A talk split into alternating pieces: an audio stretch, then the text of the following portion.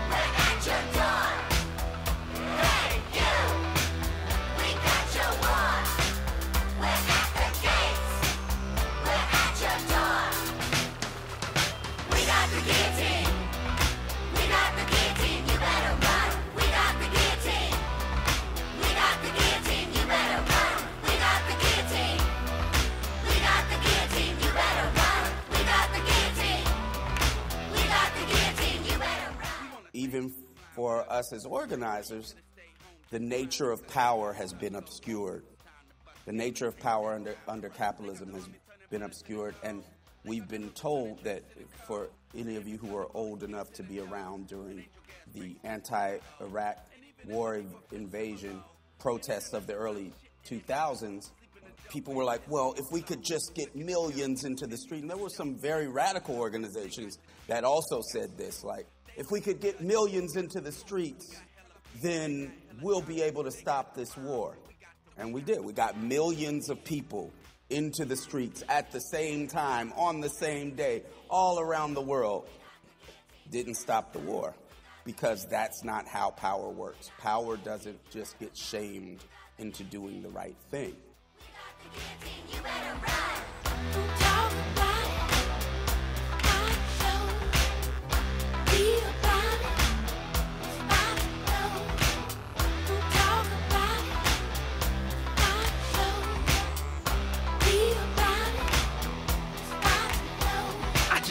Dope lines. I don't snort them. Tell the boss to call police to escort them. You don't write out them lines, you just quote them. Get offline, plug into this modem. No, you can't outvote them. The rules are still golden. Only jewels we holdin' if we guardin' our scrotum. If you press the ear to the turf that is stolen, you can hear the sound of limitations exploding. Please, sir, may we have another portion with children of the beast that dodge the abortion. Neck plate firm between the floor and the floor. This episode of Labor Wave is an audio reproduction of a live discussion with Boots Riley, writer and director of Sorry to Bother You and front person for The Coup. The event was organized jointly by the Coalition of Graduate Employees, CGE 6069, and the King Legacy Advisory Board, or KLAB. The cause for the event was to celebrate the legacy of Dr. Martin Luther King Jr., as well as celebrating the 20th year anniversary of the Coalition of Graduate Employees as a officially recognized labor union. In the discussion, moderated by our co host, Andrea Haverkamp, Boots Riley discusses the subversive qualities of radical art, the historical legacy of radical labor organizing, and the need for contemporary militant unions in order to revitalize an insurgent socialist and communist politics. And he brings to the conversation lots of great humor as well as behind the scenes insights into what it takes to be a creative radical artist in late capitalism.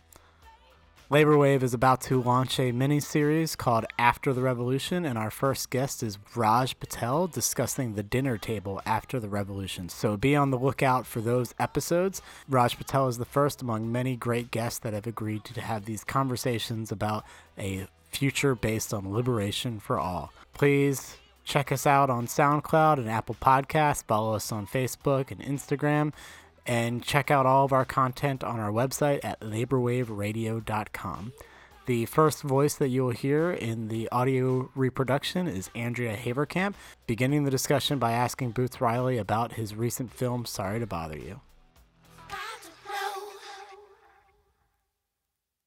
I'd like to start uh, talking a little bit about the film. You've said in several interviews, uh, you summed it up as an absurdist dark comedy with magical realism and science fiction inspired by the world of telemarketing. Yeah. Well, I mean, that's yeah, that, definitely that that's part of it. But the, you know, you're I couldn't give everything away and describe. Give, it, give out some more. Give out some more. What else is there? Well, all of the, that happens against the backdrop of a uh, militant strike, Mm-hmm.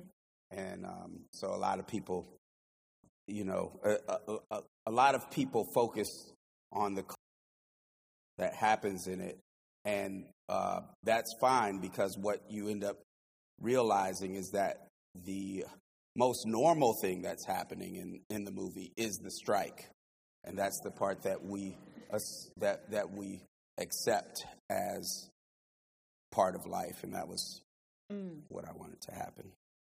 And I think it's the first time I've really seen union activism and a strike from the point of the worker in a film. Mm.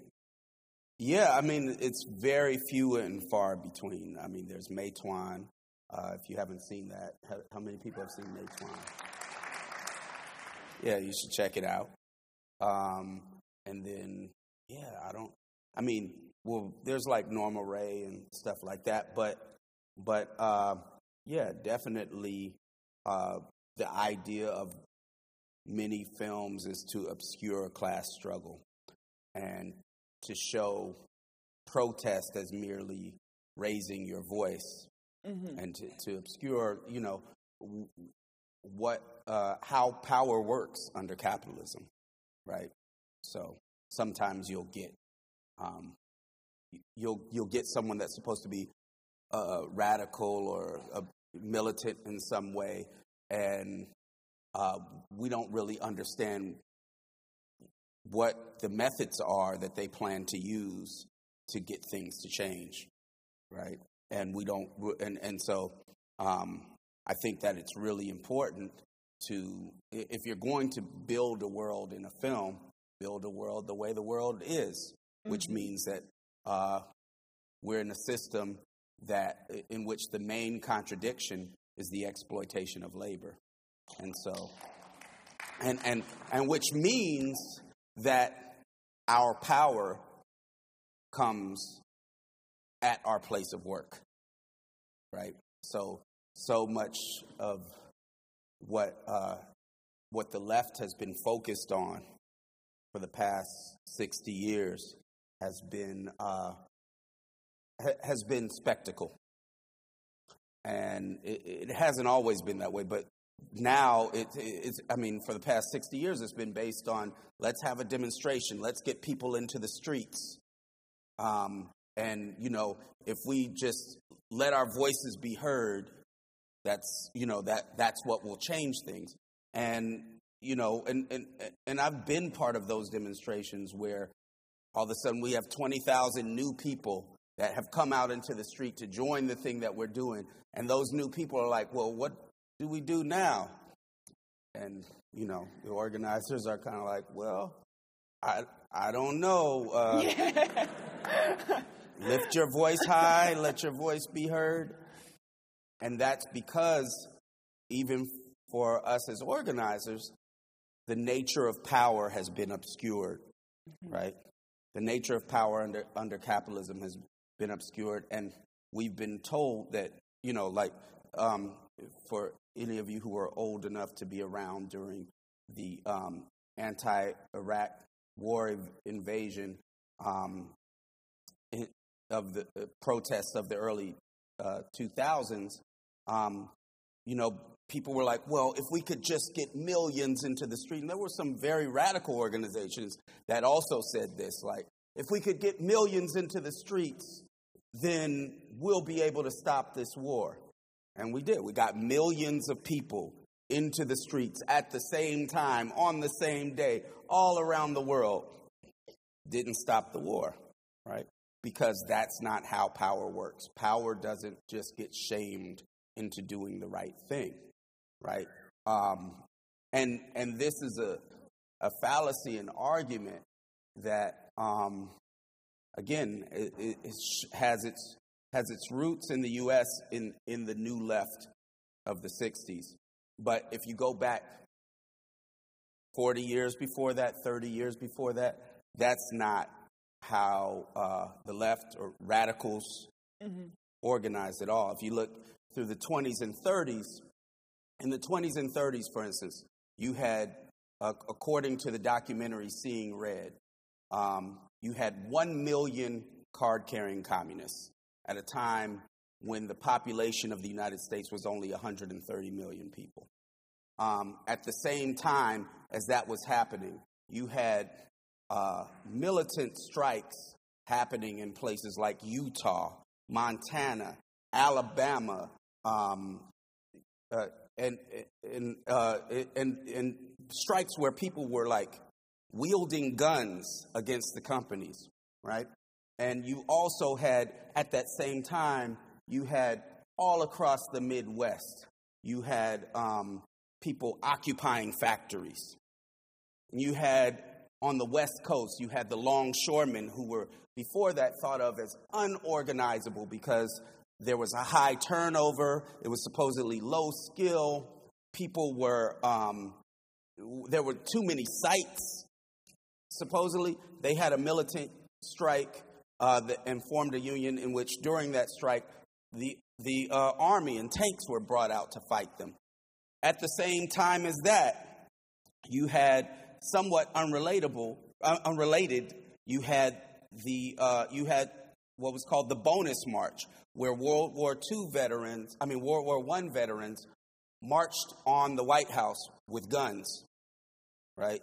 Um, in in the tens of thousands, and were met uh, by General MacArthur with tanks, right? So in that, and, and, and at that time, you know, there were ten demonstrations of tens of thousands of people at once demonstrating to, to tear down the system. And all those union strikes weren't just about wages, they were being led by radical visionaries who openly talked about getting rid of capitalism and that these were struggles to get rid of that. And in that milieu is where we got the, the most, uh, the, the biggest liberal reforms in the past hundred years. Well, one of the two biggest, one of them being maybe the Civil Rights Bill, and the other one being the New Deal. Mm-hmm. It didn't come just because someone was in the right position. It came, it, it came because there was a militant, radical movement happening at that same time. And, and at that time, a demonstration wasn't just we're demonstrating that we're bodies out here in the street. They were saying we're demonstrating that these 20,000 people can shut down your industry by withholding our labor. And so there was so so so and, and so in between that time and this stuff that I'm saying I don't have enough time so I'm going to be very essentializing but it's still right the, the, shortly after that period, um, the, the left in the U.S. wanted uh, the U.S. to join the United Front against fascism and to fight Hitler. Um, and so radicals in the U.S., being connected to radicals all around the world, organizationally and uh, ideologically, said, well, look, the, the deal is if the U.S. goes and fights Hitler, we here in the U.S. won't overthrow the government while you do that. right? And part of that meant that radicals in the biggest in the biggest uh, radical organization in the history of the United States, which was at the time the Communist Party USA, went underground they decide all of a sudden they were not radical, they were progressive. They were not, or, or just liberal. And, and, uh, you know, and again, like I said, I'm essentializing because at the same time, what was happening is radicals were being attacked in the labor movement. But, so they went underground. Uh, while while there was a while the U.S. was fighting fascism. Now, that left it open so that in the 50s, you could have the McCarthy era the House Un American Activities Committee could point to people and say, that person there, they're lying to you. They're actually a communist. They're actually a radical. And, and it was true. They had been concealing things. Whereas, had it been 15 years before, they would have said, that person's a communist, that person's a radical, and people would be like, yeah, I know. you know, when they when them and a bunch of people helped us move furniture back into my house while the police were trying to move it out, they were talking about revolution. So so that that uh, going underground for the United Front Against Fascism helped the, the McCarthy era uh, really be effective. And so, because of the House Un American Activities Committee and uh, splits within the Communist Party around uh, revelations about things about Stalin and uh, and and and the the uh, cult of personality things that happen around that. Um, you had that biggest organization, radical organization, breaking up into all of these small groups that by the end of the 50s became the organizations that we think of as the New Left. And the New Left had a different take on what had been happening in the period just before that. They were like, not, we're not going underground. Fuck you, we're revolutionaries. Fuck you, we're communists. Fuck you, we're socialists. And that was that was good. But to go along with that, what happened was a focus now on cities and universities, where now those other places that used to be organized, some of the places in the Midwest, places uh, like Montana, places like Alabama, places like Utah, that working class was not being organized by radicals anymore. And there was a focus on, on these universities. And what, you know, if you're not a grad student and you don't have a job, when you do a strike, it's not the same, right? Mm-hmm. It becomes, things became more based on spectacle, right?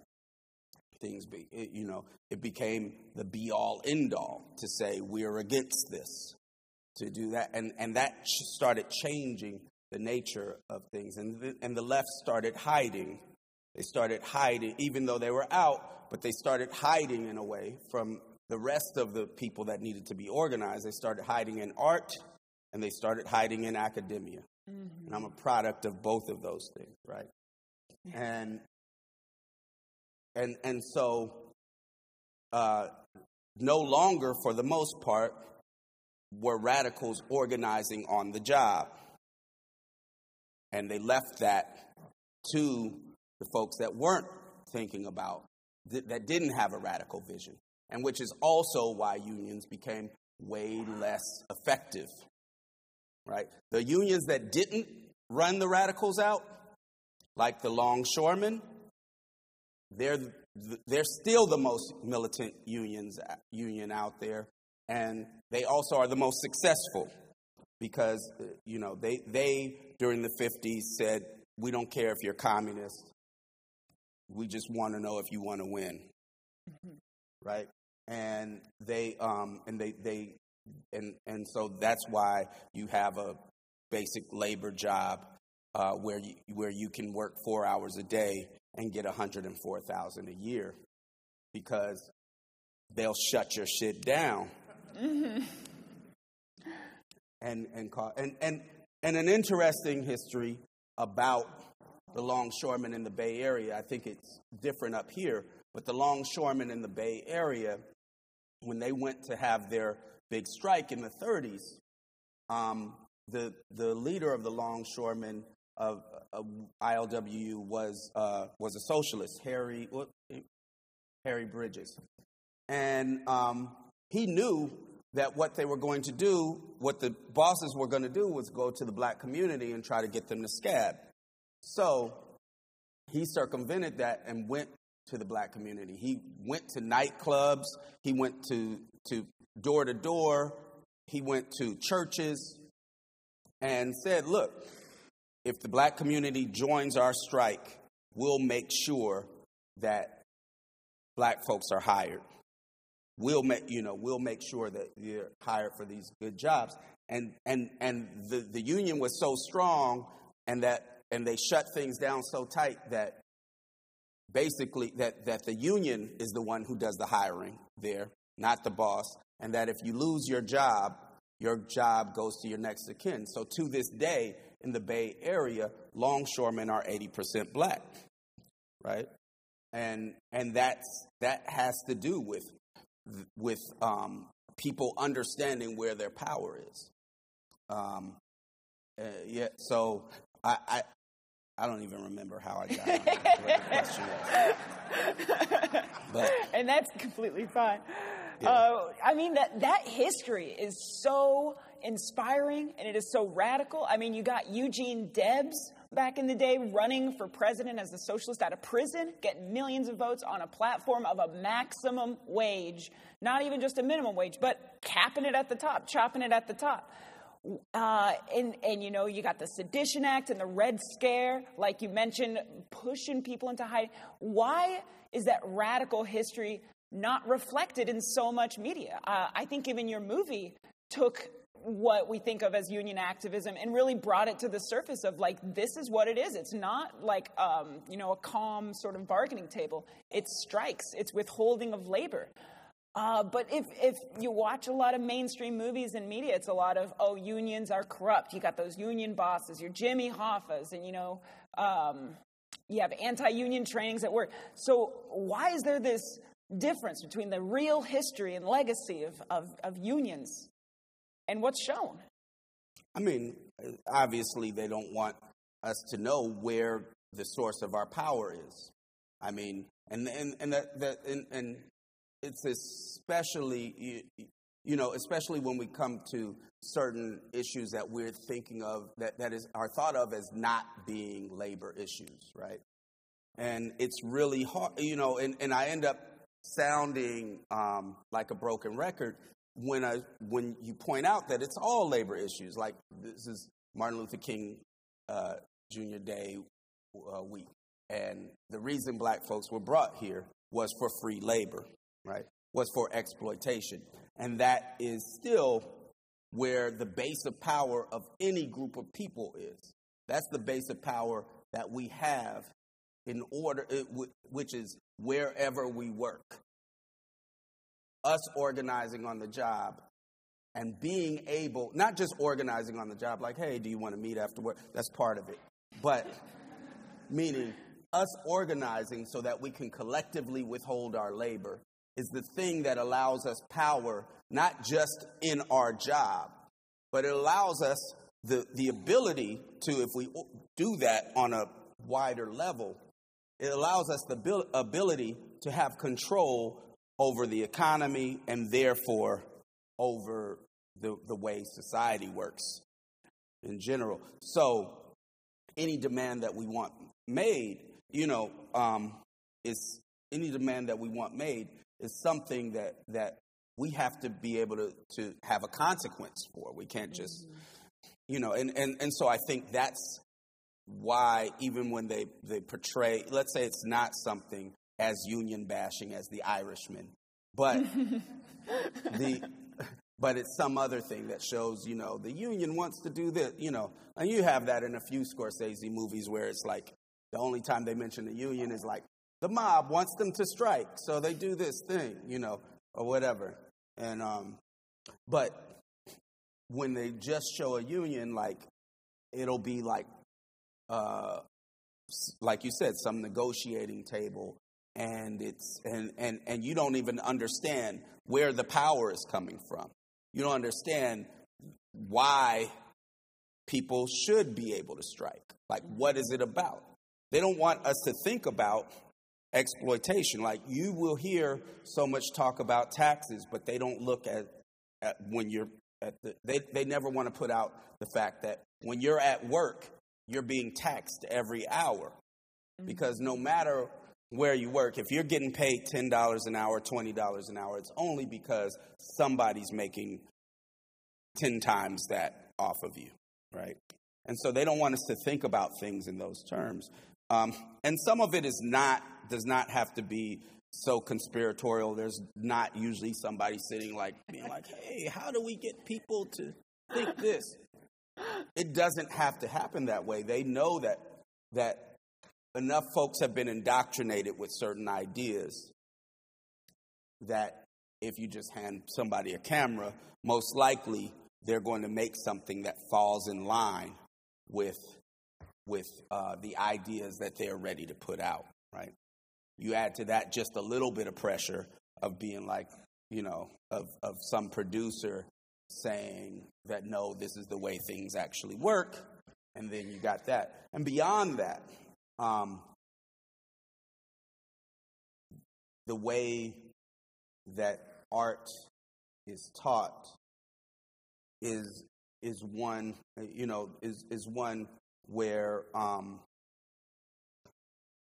we're taught to look at conventions of art as the right way to do things right so if you have a love song if you you want to write a love song there's a few things you can do you can be like okay it's either i love you i really really love you do you love me? How long are you going to love me? Do you love me more than that other person? You know, there's a few variations on that. And as long as you stick within those conventions, you know, you can do crazy melodies or whatever you want to do, but sticking within those subjects means you have a love song. But in reality, you may be facing all sorts of other things that go into your feelings about your significant other or some other person, and they may be very complicated. They may be like, I really love you and I really like hanging out with you most nights. Your laugh is a little bit annoying, and I hope you don't do that around my friends. right?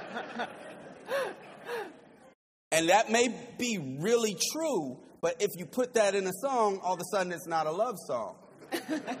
right? But that's what's true to life. But we've been taught that there are certain conventions that, that make art right or not right. And so we'll have that in, in film too. Like someone might even have slightly radical ideas, but, but, but to go to make a film and um, you know they, they're used to these conventions so they have a thing where some okay i need these two people to meet where are they going to meet? They're going to meet they're going to meet for a noon cafe date. And i've never been on a noon cafe date. But i've seen hundreds of them in movies. Because it's an easy location to get and you've seen it in other movies.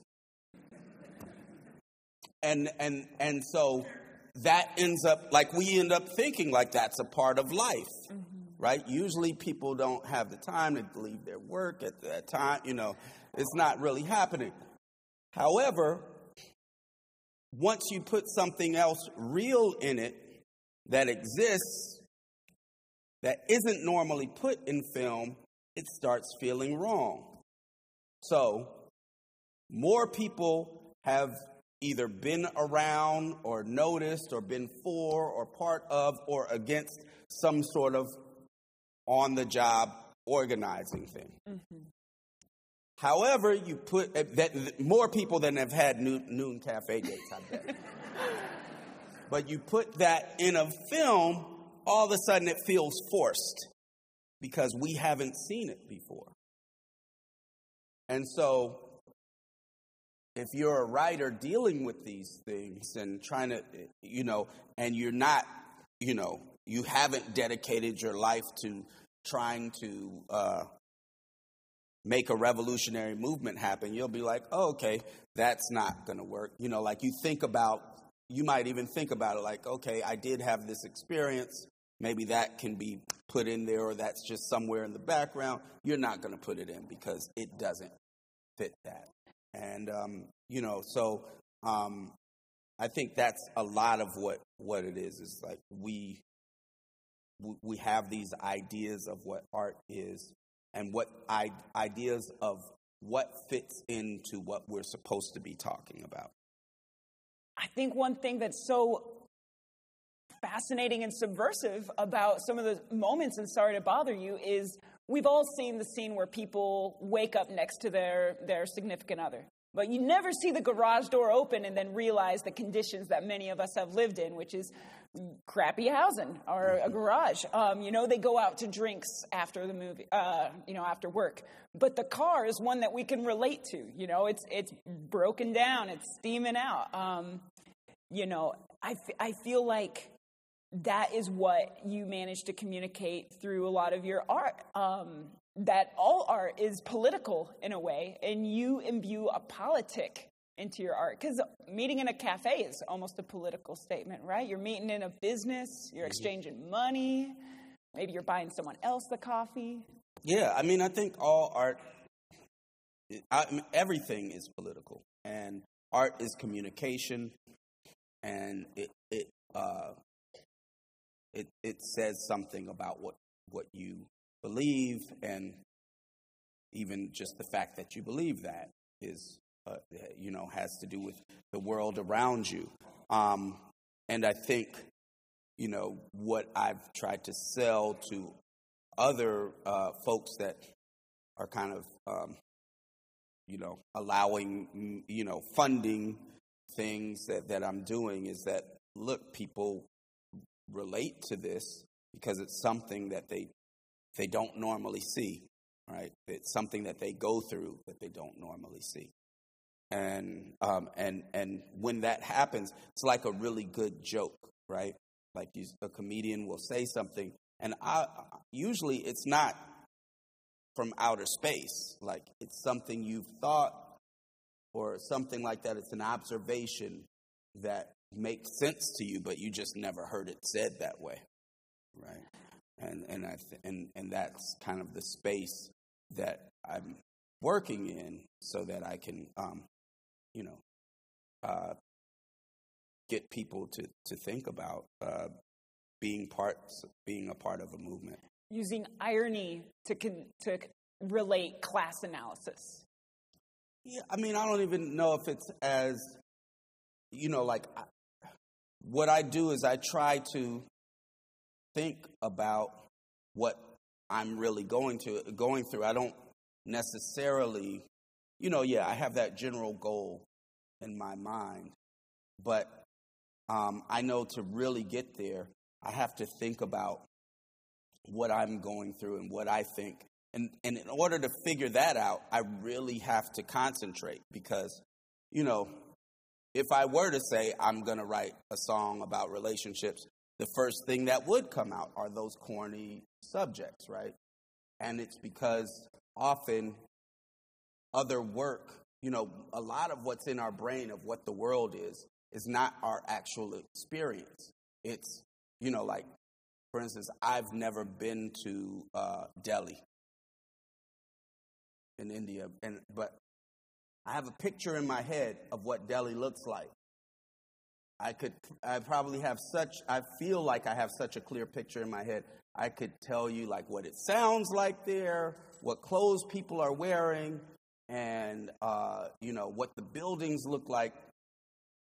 But I've never been there, and that if I think about it, that image probably comes from a James Bond movie or something, mm-hmm. right? Or some other thing. And we have our ideas about what the world is from other pieces, usually pieces of art, you know, songs, uh, pictures, movies, TV shows.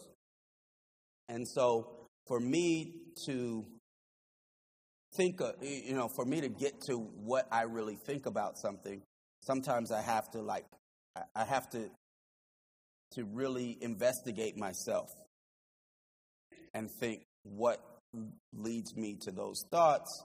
Think about what I really feel in those situations. Because if I were to sit down and write a breakup scene, um, it would be full of cliches that come from breakup scenes, so that you know, like that's a quote unquote breakup scene. And if you were to transcribe the conversation you had the last time you broke up with someone, you'd probably be like, well, that's not cinematic.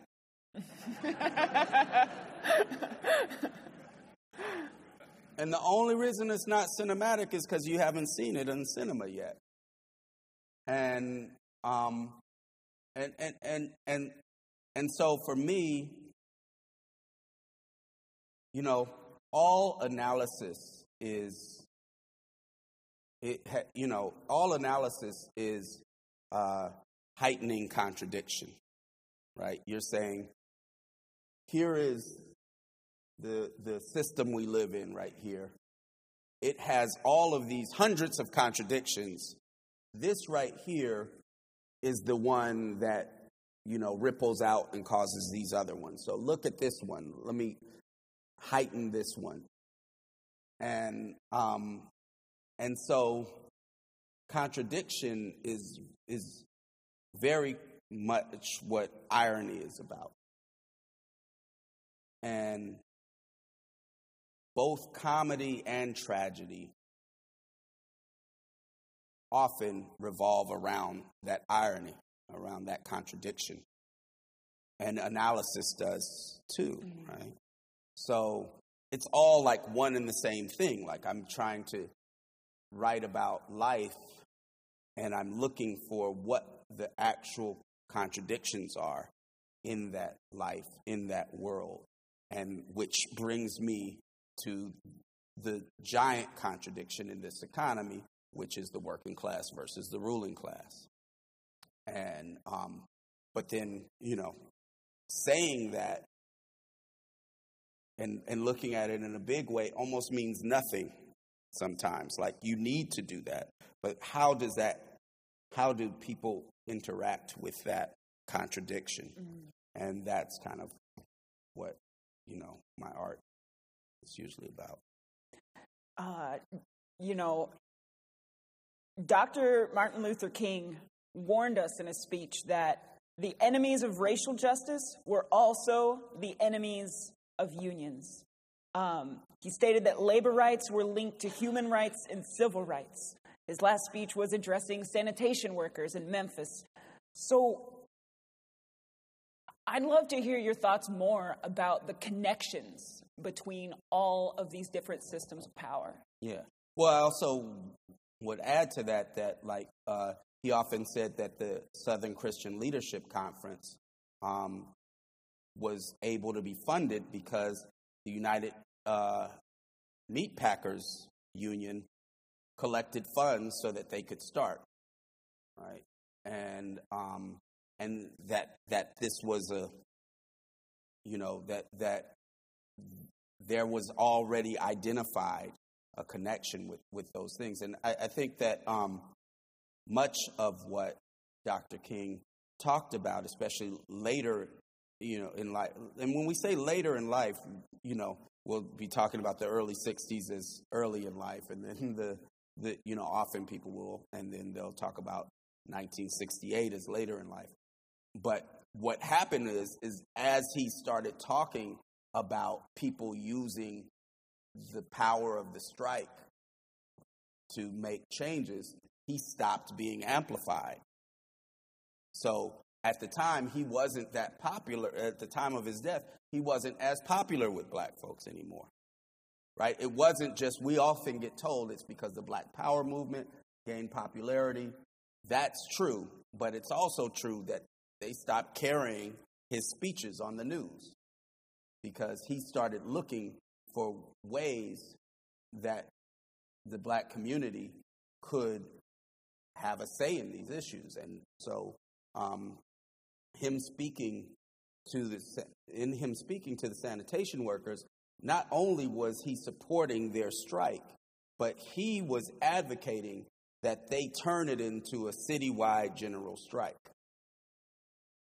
And this is the part of King that won't get com- promoted on the McDonald's commercial, of course. and um, and and and uh, yeah, he made many statements about um, the fight for the fight against racism and the fight for social justice being intertwined with the with the fight to stop exploitation. He made many of those many of those things, um, but again, like I said, his his um, message stopped being amplified by the mainstream media uh, once that started happening, and at the same time, even though it wasn't being amplified as much, you know, the the the U.S. saw him as even more of a threat at that time. And there were definitely a lot of folks around him who were more radical than him, at least at the time. There was a guy, Bayard Rustin, who at the time was a Communist uh, Party member. Later on, he became a very right wing sellout. Um, and um, but but um, yeah. So I, I this is the thing is that if we're fighting for changes around uh, racial injustice, we have to look at where our power actually lies.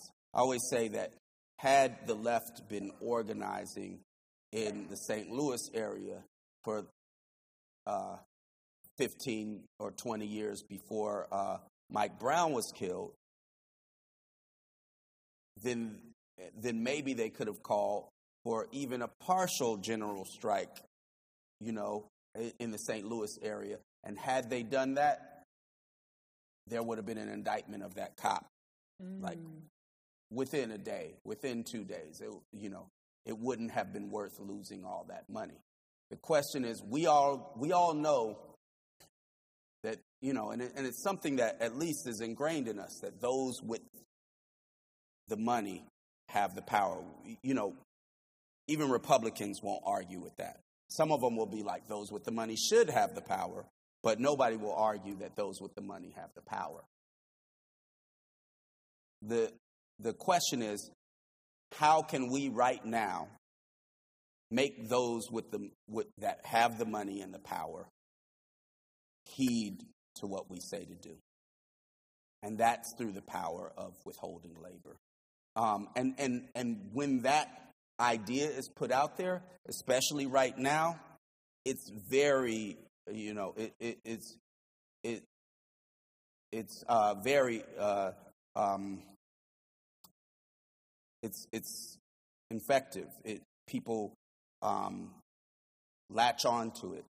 Uh, when I look at um, Occupy Oakland, like I had been involved since the 80s in various kinds of organizations, a lot of different campaigns in, in the Bay Area, um, from uh, radical communist organization uh, to um, you know nonprofit things to cultural things to other multiracial anti-racist organizations to all black organizations. Um, and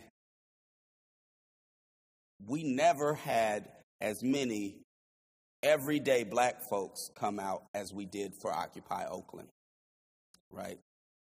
And, and specifically, as soon as we announced that we were going to do a general strike. Because there was this combination of, wait, okay, now they're not just talking about marching. Now they're not just talking about showing, you know, their anger on the streets. Because, you know, before that, you would go and say, hey, we're going to have this anti police brutality thing. And people would be like, what is that going to do?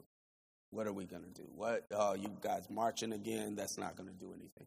And that would be, even though we would get some people out there, that would be often the biggest response. But with this, I think it sparked people's imagination. And they said, oh, you're talking about stopping profit, and I think that could work it, you know, honestly, it was also because it was connected to something that people saw as being nationwide. But we had we, we ended up having 50,000 people gather together um, striking under the banner of smash capitalism right and and that was not just for the bigger idea only of smash capitalism but it was like this is there's an effective strategy being put forward here.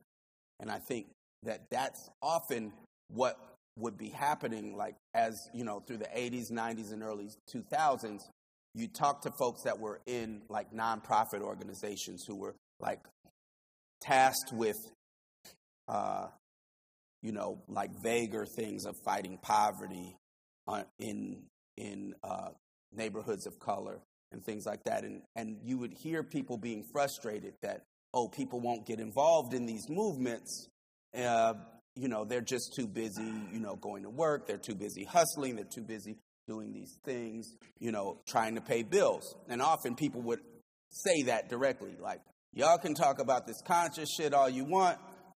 I need to pay some bills.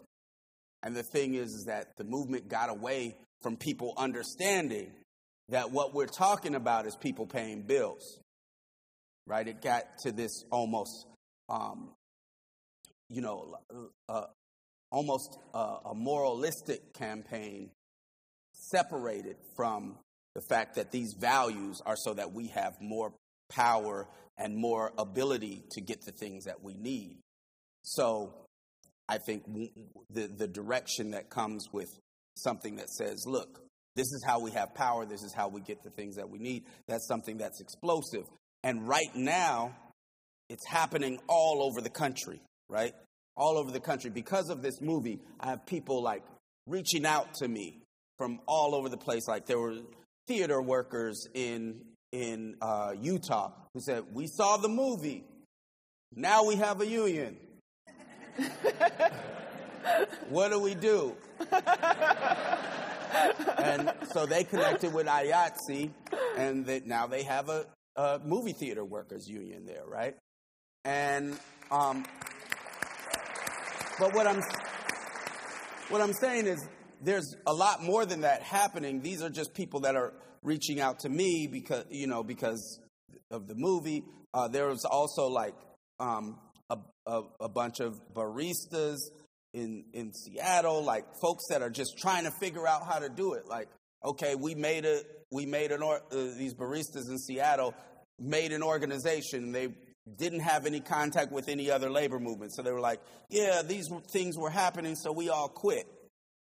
And which was not necessarily the tactical thing to do. But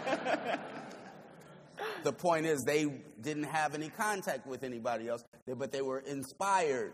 They wanted to do something. And, and, and this is why we have to uh, have a, a, a radical, militant labor movement with, that, that, that, that uses the withholding of labor to not only get higher wages, not only get uh, better working conditions and, and benefits, but to fight for social justice, broader social justice issues because that's the thing that's getting folks excited. And there's so many things happening. I'm going all over the country often and hearing about things happening in small places that are that, that, that are things that I wouldn't have heard of before. And it's very important for radicals to be involved in this because this new burgeoning labor movement can't just be only about the wages for right now and the benefits for right now. It has to be part of a broader, part of a bigger struggle that's about you know, fighting. You know, I don't want. I feel like once I start listening to stuff, I, I missed stuff. But fighting all of these, fighting racism, fighting, uh, fi- fighting homophobia, fighting, uh, you know, fighting for, um, um, fighting against these immigration raids, things like that. We can use the power of the strike to stop all of this. There was the, the there was the uh, the Wayfair workers who um, went on strike to stop their company from selling furniture to ICE. All of these things are happening. Like I'm telling you, 15 years ago, it wouldn't be happening, right? All of these things are little little things that are going on, and right now we have the prospect of of, of folks uh, wanting to vote in uh, Medicare for all, and that's not going to happen unless we can have targeted strikes on certain industries that hold power. there are going to have to be general strikes in certain geographic areas to make it happen. It's not just going to happen just by threatening the primary folks. There are going to have to be general strikes. Can, can uh, just so everyone knows what a general strike is, because I, I know our union um, with Oregon State University in our contract, they don't want us to have the power of strike at all. They're almost non negotiable on giving us no strike power. But what separates a single workplace strike from what is known as a general strike? Well, and this is why there has to be radical leadership in these movements. Some of these areas that need to be unionized, such as fast food workers, um, in order to unionize fast food workers, you're going to have to have solidarity strikes. You can't just have this Burger King on this side of town striking by itself. You're going to have to have all the Burger Kings in this area striking. And that's, that's called a solidarity strike. Solidarity strikes are illegal. Who can guess why? Because they work. They were made illegal because they work.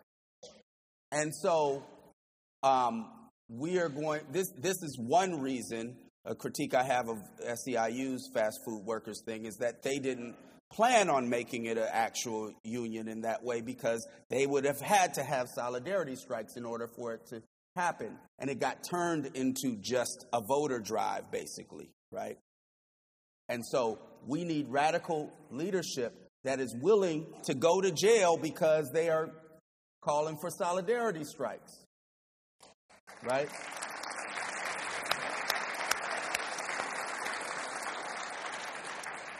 And and so you know, I don't really know technically at what level it becomes a general strike, but the idea is that there are different different places, different sites, different industries having solidarity with each other, right?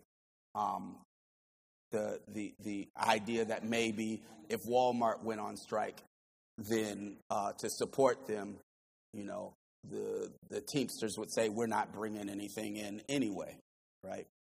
So those sorts of things, and, you know, there's various levels of them. It was something that happened a lot of times in the U.S. until 1948, which was the last general strike, which actually happened in Oakland, California. Um, and, and those are the sorts of things, that, and, and it's not really, that's, that, that sort of thing is not really that far away. I'm telling you, in all of these spots, people are organizing. They don't know about each other organizing. I was just in Alabama, and the, uh, and, and the gender and race studies grad students had made a union. And they were trying to figure out you know, how do they spread out to other departments and how do they do all this? And I was like, well, because I did, you know, I was like, well, you know, there are other grad unions that you could talk to, and they, they didn't know. They didn't know. And it's not really their fault.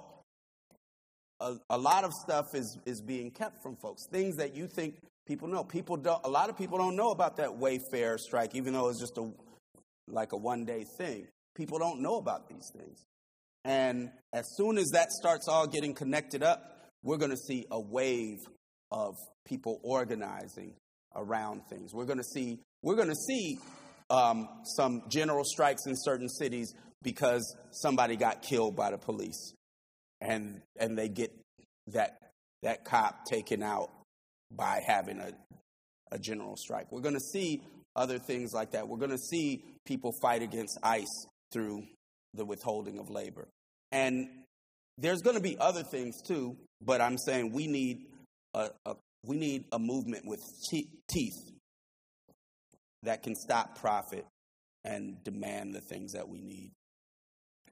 That really, I think, is a good takeaway instead of that vote with your dollar mentality that gets pushed so much. You know, if you just yeah. buy the right things, you can change the world. But well, it's not about that at all. Well, and I I believe, um, and somebody can prove me wrong, but everything that you know, I think that the the boycott um, got pushed as the priority on the left when at the same time as strikes were being left behind, mm. right? And and the thing about a boycott, you don't know who's involved, who's doing it, who's not. It also um, it, you know, it, you know, you you can't, you're not controlling a site, you're not doing it, and and and from what I can see, boycotts got really popular um, when the UFW started promoting them in the '60s, and the the reality of why the UFW promoted boycotts is because they couldn't really strike, because the UFW was anti-undocumented workers, and they used to they used to help uh, immigration get rid of, uh, they used to help immigration get rid of undocumented workers right before payday. They used to help um, immigration man the borders. So, how are they going to have a strike when they can't really, you know, they're not even organizing most of the people that are working? So they started calling for boycotts, right? Uh, to, to help their thing. And boycotts became, you know, this whole ethical consumption thing to where it didn't even have to be a boycott anymore. Now it's like, I don't like the owner of that company. I'm not buying this shoe. I'm not buying that thing. And it's even less powerful than a boycott, right? And so we end up feeling like we're doing something. And all of it is promoted because or be, because of two things. They don't want us to know about organizing labor movements, and organizing labor movements are hard, right? It's a lot harder to organize on the job than it is to be like, well, I don't buy any of that stuff, so I'm all good, right? right? It's it's harder, and because you're also dealing with people, it's easier to like get together on Saturday afternoon for a protest with everybody that agrees with you mm-hmm. than it is to organize on the job with people that might be way far away from you, right? And, and figure out how to talk to them, figure out how to bring them to the left. And it's not hard and it's not always going to be successful, but it also makes us better organizers and makes us understand what it's going to take to do certain things. And yeah, we do need that coalescing of like minds sometimes too, and you know, need that, but we also, you know, have left behind the art of, of talking about things. I, I mean, you know, and this is something that maybe some folks don't agree with me on, but uh, a lot of a, a, lot of like talking to each other about these ideas and trying to organize each other sometimes is replaced by activity on social media, right? It's like I'm saying these ideas on social media, and and and, and unfortunately, there's a, a, a tendency to say these things on social media and it changes how we act towards each other. But not only does it change how we act towards each other, it's done anonymously, right? And that's not what we need at this point. We need people understanding that they're real neighbors, they're real family members. This is what we believe, and this is where it's going. Because that's how we see that it's big. That's how we see that these are ideas that we can be part of and um, and and and that's how we also talk to people differently. Like, you know, like it, it changes how we deal with each other and changes the potential of the movement. It's really changed the way leftists communicate news. Like you said, finding out about the Wayfair strike. Um, back in the 20s, uh, activists like Emma Goldman would spout anarchist propaganda to thousands of people who are just like, who's this woman on a box shouting? And everyone gravitates, they start to like what they hear. Um, but now we have almost 90% of all media owned by three companies. And uh, we, we just don't get out on the street and talk about these things. And so, I don't want to say that it's all bad. I just think that um, sometimes it placates us and makes us feel that we've done the thing that we need to do and or and and and we need to have that as the icing on the cake and not you know the and not the meat. So how how are some ways that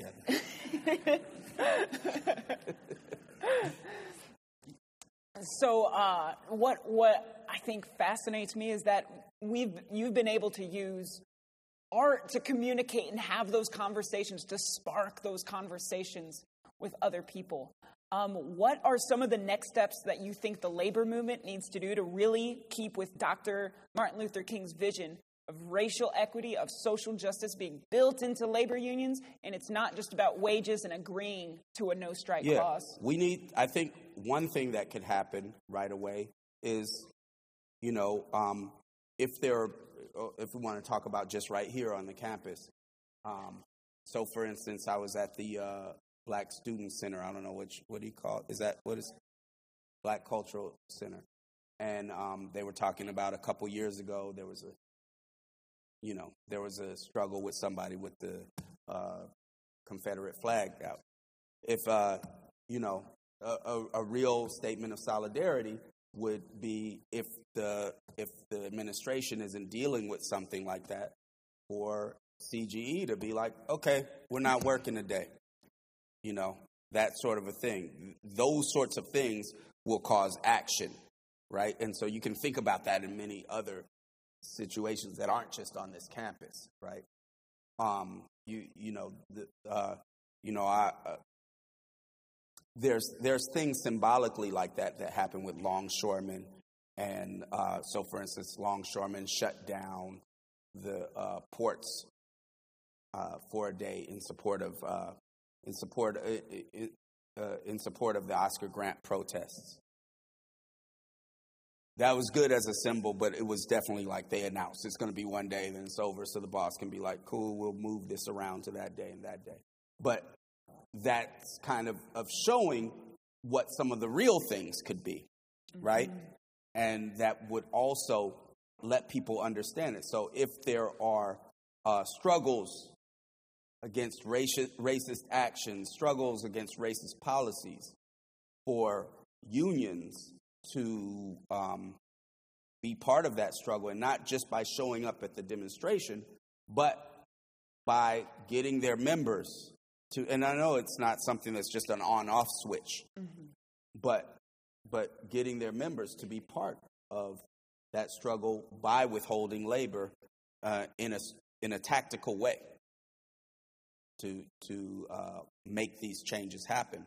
And sometimes some of those changes might actually be uh, more more uh, attainable than the wage hike, right? Like, you know, it depends on what it is, right? Because uh, and and it, it it allows for a victory and allows for for uh, folks to see you know where their power is and, and and so I think that if we're going on the trajectory of what uh, Dr. King was talking about and where he was going, and and since the last thing that he called for was a general strike in order, and he didn't only put that in terms of the the sanitation workers' wages, he did, but he talked about it in terms of dignity, right? In terms of the idea that you know, of, of, of, of, of being against someone just stepping on you and doing whatever they wanted.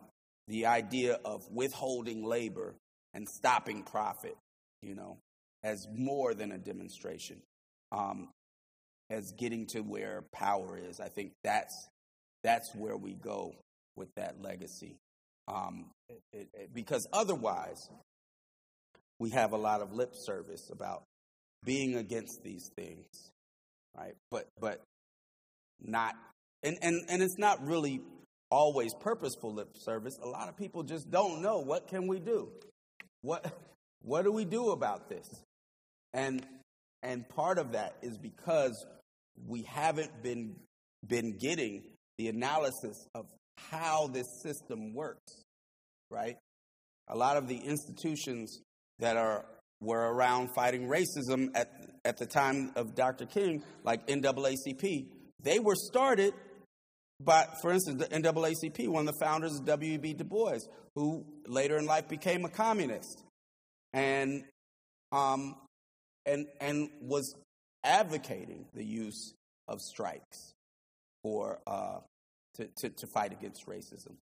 Um, some of the, the, the most powerful unions that were part of the civil rights movement of the 20s and 30s were things like the Brotherhood of Sleeping Car Porters, that were u- unions that could shut down the train system, right? So these are things that have been forgotten, um, and and and I think that that's that that's the direction that we need to go on all fronts. Is is having an analysis of how this system works and having an analysis of what we can do with that, and that means having a militant, radical, mass labor movement that can use the withholding of labor as a tool uh, to change the system. I want to check on.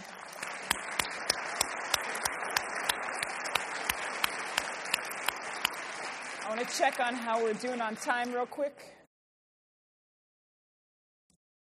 How much? it's about 30 minutes. So, uh, you know, there is, gosh, there is so much. And obviously, can, like, can I add to that right here? yeah. Um, so, like I said, people don't aren't knowing about things going on. At the the flip side of that is that is that everything that you do, you know, in, in terms of of action on the job, it does still inspire so many people, right? Um, uh, when when I went to the the, the uh, Harvard grad students, I don't know what's happening right now, but they they were about to go on strike or whatever, and I went there and they were telling me, oh, you know, we got inspired by two things. One was this uh, this uh, grocery workers strike that happened there in Boston, and the other one was uh, Michigan State's grad students. They, and they kept talking about Michigan State's grad students. Then when I went to Michigan State, I said, well, you know, you know that Harvard, one of the reasons they're doing what they're, the Harvard grad students, the reason they're doing what they're doing is because they heard about you and they were like, what? We, they had no idea that people really knew about it outside of there. Um, similarly, with uh, Occupy Oakland, um, you know, I, in, it, it inspired Occupy Nigeria, which after we had our general strike, Occupy Nigeria said, we're so excited by what happened so that when, when uh, the government announced they were getting rid of the oil subsidy, they called for a general strike and the whole country shut down for three weeks. Oil, trains, uh, planes, schools, factories, everything shut down for three weeks. And they didn't get everything that they asked for, but they got way better than what it was. And it was 200,000 people in each city were out on the street. They were doing things like occupied Nigeria style. And they kept meaning like they'd bring out their whole living rooms out onto the street and be taking pictures and stuff. And they were saying that this was inspired by Occupy Oakland. I only knew about it because somebody reached out to me from there. And, but most people didn't know that. They didn't know that that was doing that. Um, and I, you know, I, I went shortly afterward. We, the coup was on tour, and we were in Italy, and we in Venice. The students were like, uh, "What did Occupy Oakland think when we stopped that train for them?" And I was like, "What?" And they they were like, "Well." Yeah, we, we stopped the lo- train loaded with, I can't remember what it was, but they went and stopped the train in support of the Occupy Oakland, Occupy Oakland getting raided, right? All of this stuff is being heard about all over the place, you know. And I, I went to a to a uh, to Rome, and they were like, they, they the workers had occupied their factory. They went on strike and occupied their factory, and it was because the squat that was next to him had told them that Occupy Oakland had done it, so they can do it, right? All, all of these folks are what you're doing here is part of this movement that's bubbling up right now. And there's a there's a point that we have in history that's that that that that's a point that can change the course of of how people think of themselves in relationship to getting rid of capitalism and how people think of themselves in relationship to each other and the power that we have. And what you do right here is, is especially because of the time that it's happening, it's going to have a ripple effect throughout, geographically throughout the U.S. and maybe beyond, and uh, throughout time. So. even even uh, capitalism and the system's response to moms, moms who are houseless, homeless, housing insecure, squatting in empty buildings when there is a hundred empty buildings for, for one mom facing housing insecurity in Oakland. That was met with AR 15 rifles and tanks. Yeah. Um, I mean, they're scared of, of movements happening. They're scared of those things. So, you know, they're going to meet with those, but that, that still can't stop it. Mm-hmm. Right? So, um, you know, I, I think that, that just shows what they're worried about. But uh, it still doesn't stop the movement, and they weren't able to stop it. So, in the spirit of, um, you know, what often gets uh, this this non. I don't know if everybody knows yeah. w- w- what she's talking about. There's a a group of homeless mothers. Uh, they they were all black, and um, they and they um, I think there's about seven or eight of them, and they occupied a home that a developer had bought and just left sitting there.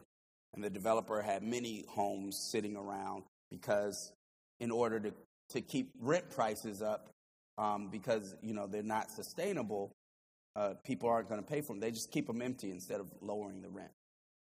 And uh, so they occupied the home. There was a big battle around it, and at one point, the uh, the the, uh, the, the the police came and raided. Um, there was so much community support that it ended up being where they were able to to um, um, get they were put they put their stuff together. They were able to to um, get the owner to sell them a house, you know, without them having the credit for it and all that. So something that, that you know, a minor victory for those folks. But the point is, is it, it brought out the community to support them. Hundreds of people came out to support them and defend them, and um, you know, it is it, it is indicative of the the fact that people are looking at solving these problems through collective action. As, as we uh, draw to a, a, close here, and we're about to open it up to audience questions in a bit, you know, uh, one thing that I think has come through through all this is that um, in the mainstream sort of narrative, people take Dr. King's legacy and, and practice of nonviolent resistance to mean getting a city permit lining up on a sidewalk where it's nice and, and, tidy on a weekend afternoon when some people don't have work, and that that is the nonviolent resistance. But you've mentioned striking, uh, squatting, and taking houses, and these other. So how how do you envision the resistance uh, in in the spirit of um, nonviolent in the sense that you, ideally not hurting anyone, and and just resistance in general? How does that show up in his legacy? Well, so I think, you know, the, the, the idea that protests are something that only happens, that, that should only happen if you have these permits and, you know, do it in these legal ways, come sprout out of the idea that it's all spectacle. You know, like that's what's going to lead you to that, right? It's all spectacle, it's all using our voice, then why not do it in the way that's legal? right? Why not if it's just using the voice and just showing something, right? So I can see how some people would come up with that. However, that's not what that that that's not what uh, that's not where our power is at. Our power is at being able to stop profit, right? If it's just about free speech, then yeah, you can sit in the free speech section and say stuff. The thing that the fallacy with free speech is you can say whatever you want without having any power to do anything about it. Right? And so that's that's what that's about is really about controlling what our idea of our movement is. And if the idea of our move, if they can do that, if the, if it comes into just these, um, you know, I'm not for you know, like some people are like, oh, this this one group out of the coalition got these permits, so now I'm not doing that demonstration. Mm-hmm. I'm not necessarily for or against that. I'm just saying that what that idea does is it grounds the movement down to just being about speech. And that's not what we're about. We're about trying to get power, trying to get material resources so that we can have so that we can have the things that we need, right? And that only comes from being able to stop profit, being a, from from a physicality that happens. Even a strike. A strike you could possibly do it by, you know, just being out. You, you could do a strike by everybody goes home and just goes home and hope the boss doesn't hire more people. Obviously, that's not going to work. You can try it, but it's going to be fail. Or you could get out in front with a picket line and say, We're nonviolent, please don't go in. And hope the boss doesn't bring some folks in. You can try that. That always fails. They're always going to bring somebody in because the whole thing is their business has to go. So, or you have people out in front saying, nobody's getting through, right? And I've heard, I don't, you know, and, and at the very least, you pushing somebody to make sure they don't get through, that's violence, right? It's necessary mm-hmm. and it's violence right? So even if you're just blocking, or let's say even if you're just threatening to block, like nobody comes through because you're standing there saying we're not letting anybody through, that's violence too. That's threatening that to physically keep people out. So the idea that it, you can have a strike and it be nonviolent, and the idea, and and and with with King calling for strikes, knowing that the only way strikes work is if you keep out scabs. That means he just had a different idea of what nonviolence means than some mm-hmm. people do today. Right? And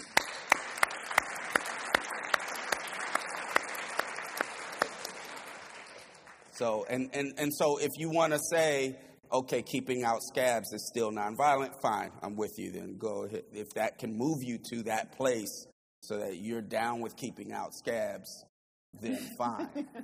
Because I have heard that art, you know, because especially like with uh, stuff with Occupy, you'd have like old school union folks that kind of were confused by it, and they'd be like, they're violent. And I'm like, keeping out scabs is violent. And, you know, I'm some some of these cases, and they're they're like, no, that's just you know what we have to do, right? cool. If you want to call that nonviolent, you can. Um, but uh, yeah, so so that you know, there's there's a physicality to it. Like, is it violent to, you know, you know, like you'll you'll hear people like on the Moms for Housing Instagram account, the folks that that overtook the house, you had people claiming it was violent because somebody owned it, and you're taking someone's thing, right? And um, you know, and, and, and so I'm not here to argue what's violent or what's not. I can only argue what needs to be done. Because on the other hand, the, the other argument would be like, it's not violent because that's a that that's an inanimate object is the house. However, that line of that's not what we would argue either, because we would argue that, you know, the boss stealing money that we would buy food with is violence. Right? We would argue that. So the question is not just to be like, what are we going to define as violence? But the question is, what needs to be done and what's moral? So even if there's them overtaking the house is violence, then it needs that's violence that needs to be done, right? Um,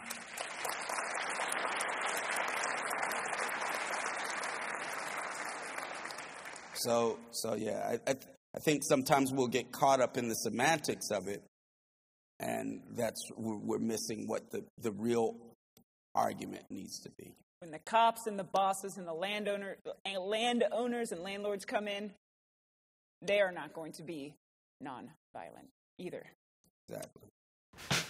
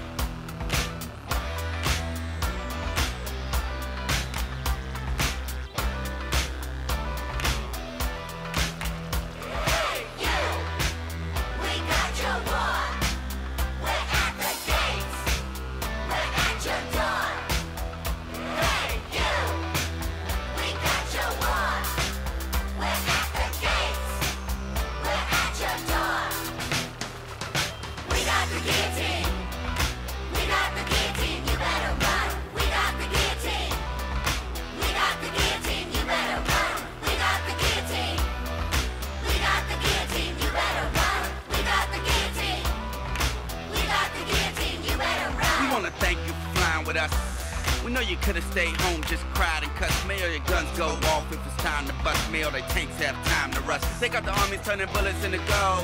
They got the hookers turning tricks into cold. And every time the police kicks in the dough, an angel gas breaks dips in the O. And even if a D-boy flips in my O, it ain't enough to buy shit anymore. Sleep in the doorway, piss on the floor.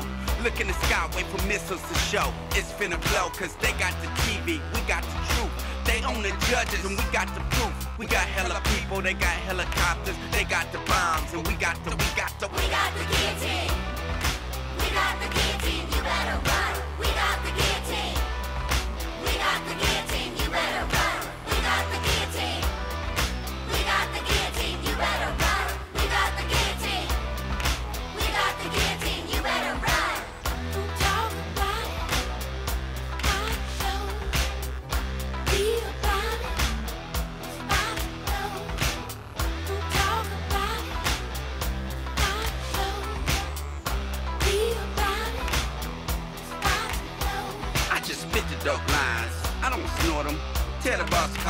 Escort them. You don't ride out them lines, you just quote them. Get offline, plug into this modem. No, you can't outvote them. The rules are still golden. On the jewels we holdin' if we guardin' our scrotum. If you press the ear to the turf that is stolen, you can hear the sound of limitations exploding. Please, sir, may we have another portion? We're children of the beast that dodge the abortion. Neck plate firm between the floor and the portion. When shut your shit down, don't call it extortion. Caution, we're coming for your head. So call the feds and get files and shred. Every textbook read said bring you the bread. But guess what? We got you instead. We got the guillotine.